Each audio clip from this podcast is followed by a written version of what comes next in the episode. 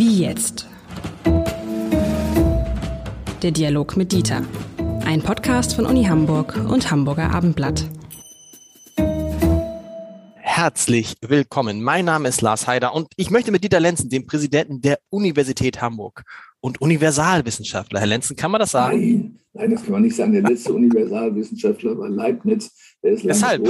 Da war, da war das noch möglich, weil äh, das, was gewusst werden konnte, in einem Leben aufgearbeitet werden kann. Das ist heute ausgeschlossen.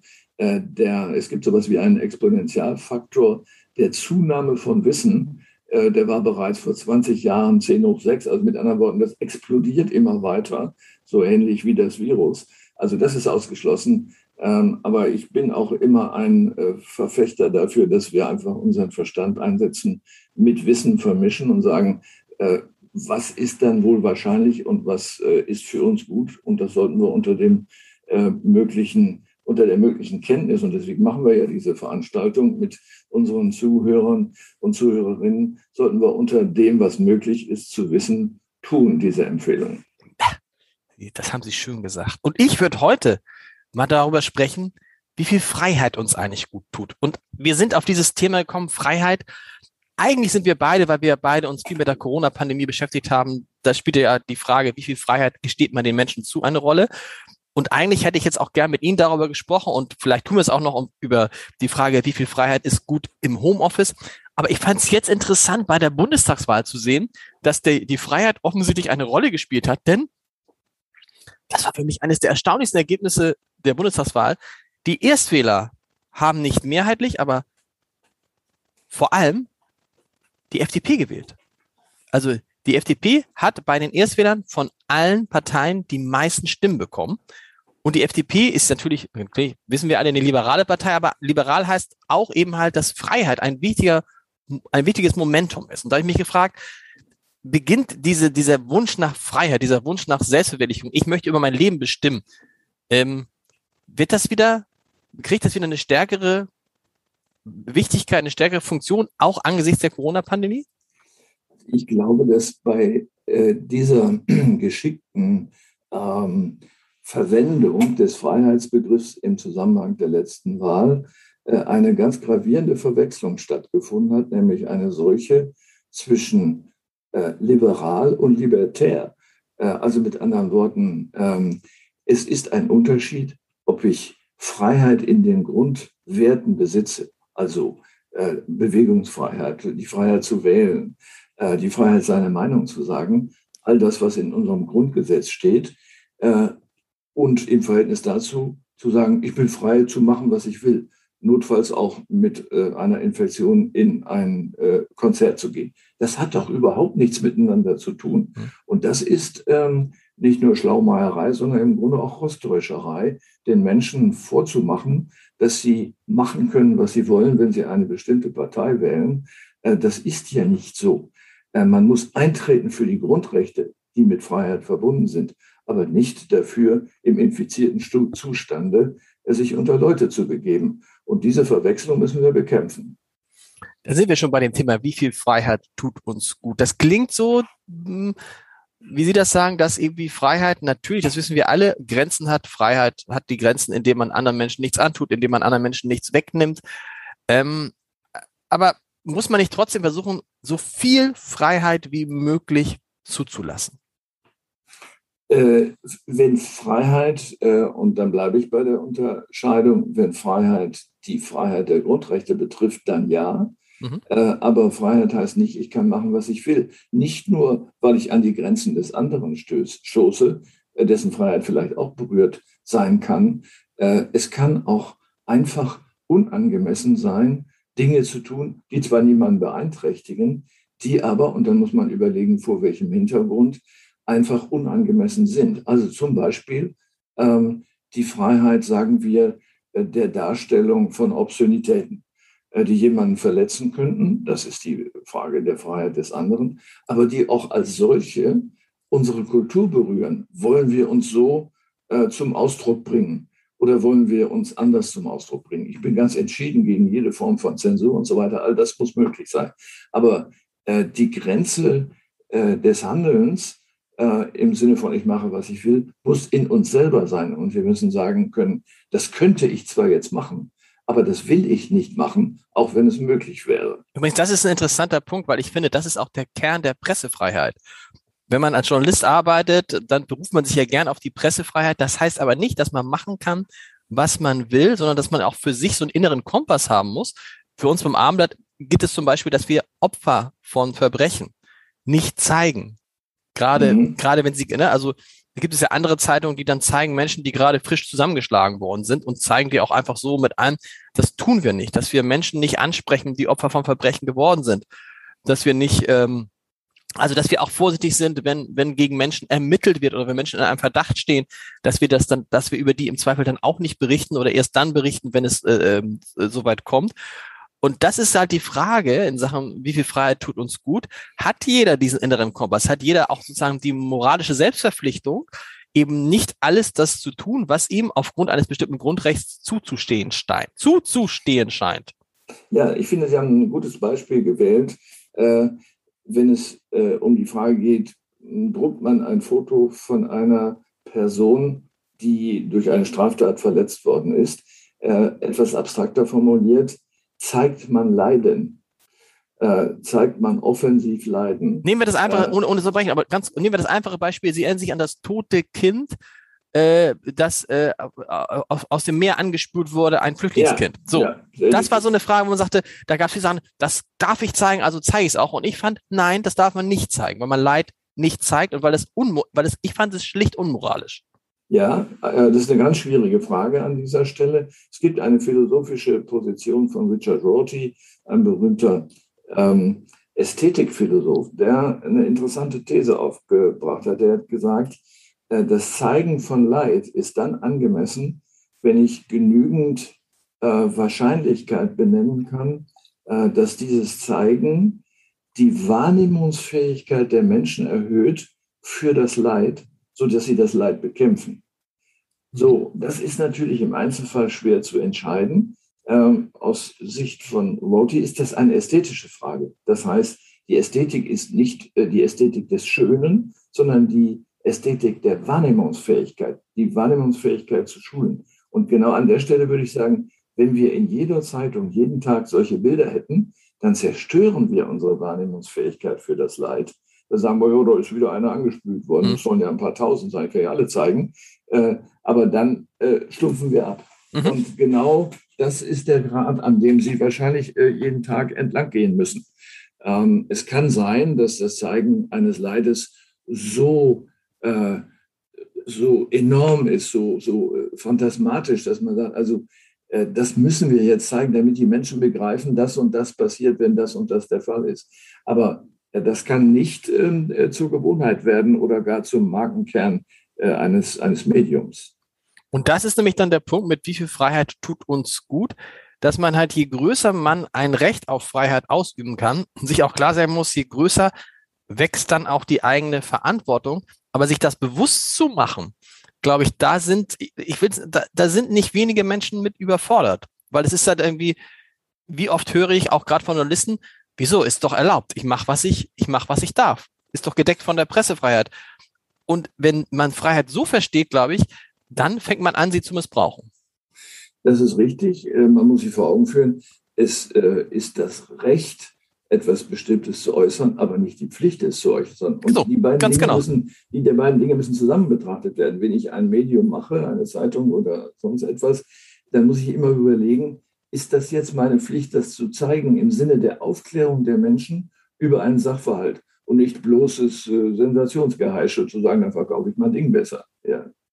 Das ist ein guter Punkt, Pflicht und Freiheit. Ich würde gerne noch einen anderen Punkt nehmen, weil wie viel Freiheit tut uns gut? Eines unserer Lieblingsthemen, lieber Herr Lenzen, die Frage des Homeoffice. So, da wird irgendwie, finde ich ja, den Menschen, den Arbeitnehmerinnen und Arbeitnehmern ein Stück Freiheit zurückgegeben, ein Stück ähm, Selbstständigkeit zurückgegeben.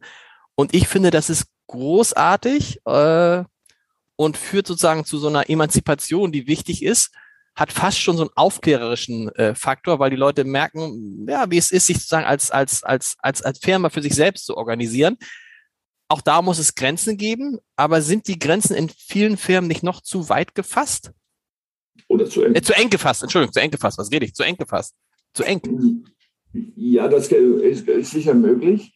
Äh, aus der Sorge heraus äh, wird das der Fall sein, dass zu Hause nicht ordentlich gearbeitet wird, äh, sondern äh, die Qualität der Arbeit leitet, leitet und womöglich auch das Volumen der Arbeit leidet. Hm, dafür gibt es nach jetzigem Untersuchungsstand, und es gibt eine Reihe von Untersuchungen dazu, keine Evidenzen. Im Gegenteil, ähm, man geht davon aus, da gibt es einige Untersuchungen, dass der Leistungszuwachs durchschnittlich, natürlich gibt es Faulpelze, darum geht es nicht, dass der Leistungszuwachs zwischen 10 und 15 Prozent liegt, wenn man über den Moment, in dem man die Arbeit vollzieht, äh, und die Art und Weise und die Umstände, ob äh, am Küchentisch oder am Schreibtisch oder von mir aus auch im Bett, äh, ob, wenn man darüber selber bestimmen kann.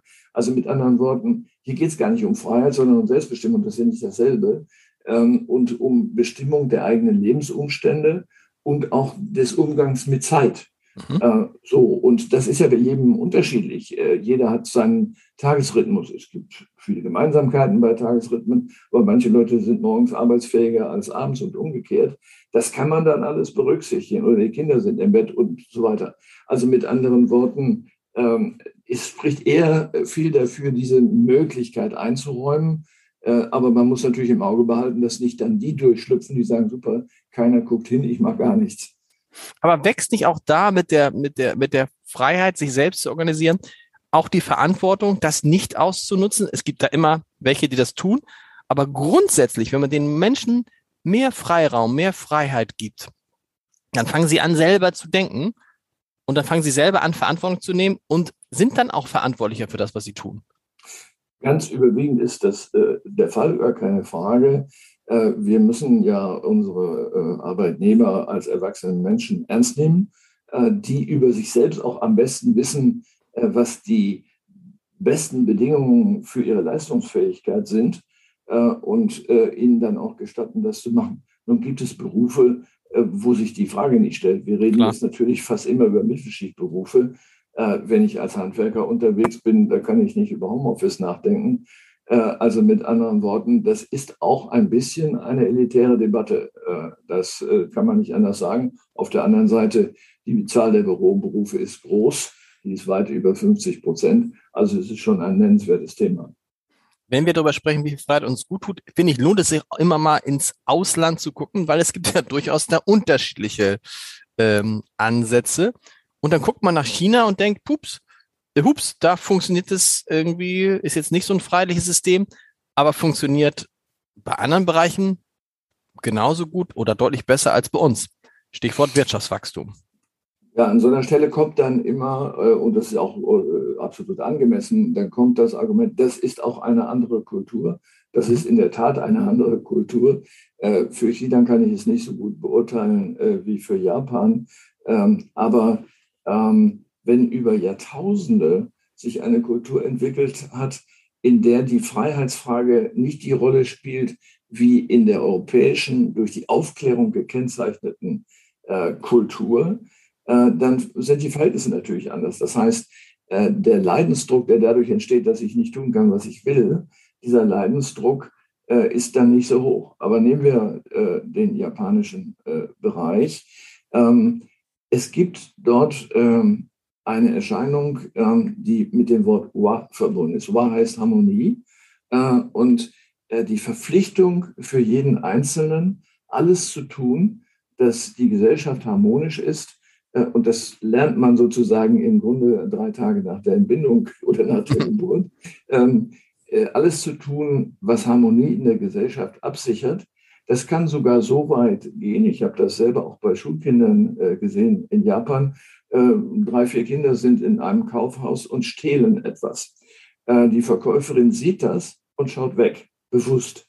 Warum tut sie das? Weil sie sagt, äh, wenn ich jetzt hier was inszeniere mit diesen drei Kindern, dann störe ich die Harmonie. Mhm. Die Kinder wissen ja, dass sie das nicht dürfen. Ich muss sie also nicht belehren.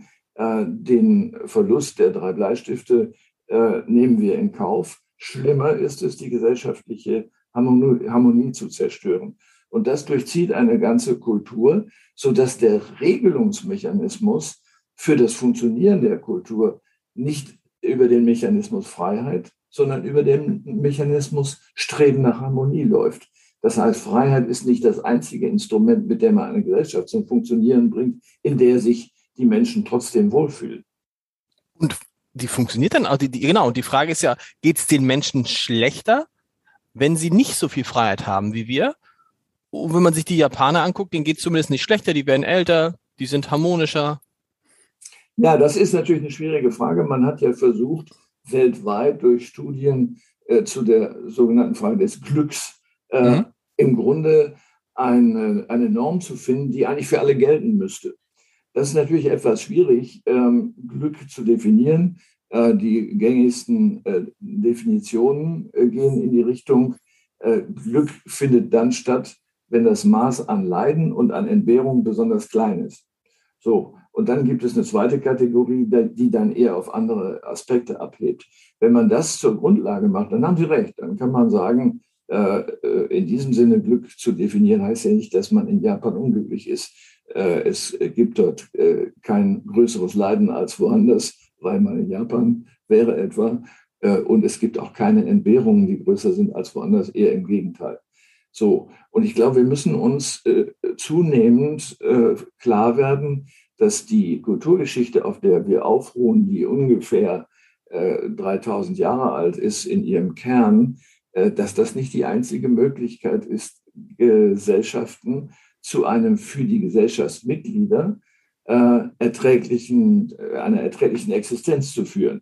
Wir müssen uns ein bisschen äh, zurücknehmen in dieser Frage. Was nicht heißt, die Menschenrechte in Frage zu stellen unter gar keinen Umständen. Aber was eben auch heißen kann, dass man Freiheiten einschränken muss. Und das haben wir in der Pandemie gesehen.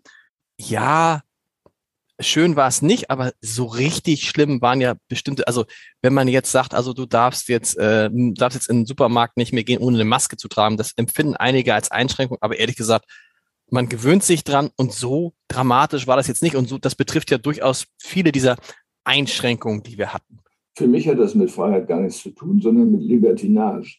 Mhm. Äh, und das ist der Unterschied. Äh, ich will alles machen, was meinem Genuss äh, gut tut. Das hat mit Freiheit nichts zu tun. Das müssen Sie mir erklären. Was heißt das also, was Genuss gut? Das verstehe ich nicht. Ich verstehe es nicht, Herr Lenzen. Ja, da müssen wir darüber reden. Ich hatte ja vorhin versucht, schon mal zu sagen, Freiheit im Sinne der Definition des Grundgesetzes oder auch der mhm. Menschenrechte äh, von äh, Wissenschaftsfreiheit über äh, Freiheit der Presse und so weiter. Das sind Kernfreiheiten, die unhintergehbar sind.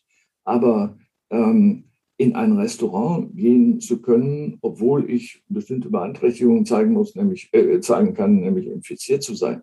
Das hat mit diesen Freiheiten überhaupt mhm. nichts zu tun. Die können Sie über das Grundgesetz gar nicht vernünftig definieren, sondern das ist eine Genussfreiheit, wenn Sie so wollen. Mhm. Das, das bezeichne ich als Libertinage. Der Begriff äh, kommt im Grunde äh, aus äh, der äh, Zeit des 18., teilweise 17. Jahrhunderts in Frankreich, äh, wo die herrschende Klasse in Libertinage lebte. Das heißt, ähm, äh, in ähm, Lebensumständen, wo man machen konnte, was man wollte, weil einfach das Geld da war äh, und äh, die Bevölkerung ausgebeutet wurde, so dass man ähm, also alle möglichen Veranstaltungen im Schloss durchführen könnte. Das ist, das, ist, das ist ein interessanter Punkt. Das haben wir ja heute auch noch, dass Leute dann sagen oder die viel Geld haben, sagen, ich habe da eine dicke Yacht und ich habe halt tolle Autos und ich habe ein Privatjet und so. Äh, einfach, weil ich, weil ich es mir leisten kann, aber eben nicht gucken, dass man damit natürlich auch andere in Schwierigkeiten bringen könnte. Stichwort Klimawandel. Auf dem Flugzeug oder der Yacht zu bestehen mit dem Argument der Freiheit, äh, das ist eine Beleidigung des Grundgesetzes. Man, äh, man kann ja mit seinem Geld machen, was man will, mhm. aber man kann nicht äh, die Freiheitsnorm heranziehen, äh, um durchzusetzen, dass so etwas möglich sein muss. Man kann ja aus anderen Gründen das für richtig halten, weil die Menschen äh, dann so ein Bild vor Augen haben, sagen, das will ich auch haben und deswegen strenge ich mich an und das nützt der Gesellschaft, kann man alles machen. Aber mit Freiheit hat das nichts zu tun.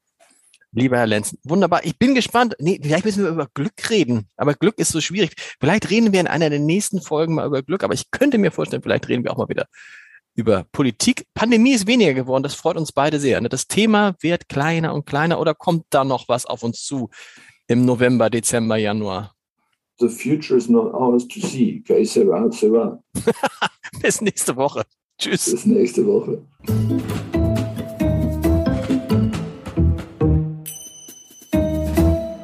Weitere Podcasts vom Hamburger Abendblatt finden Sie auf abendblatt.de slash podcast.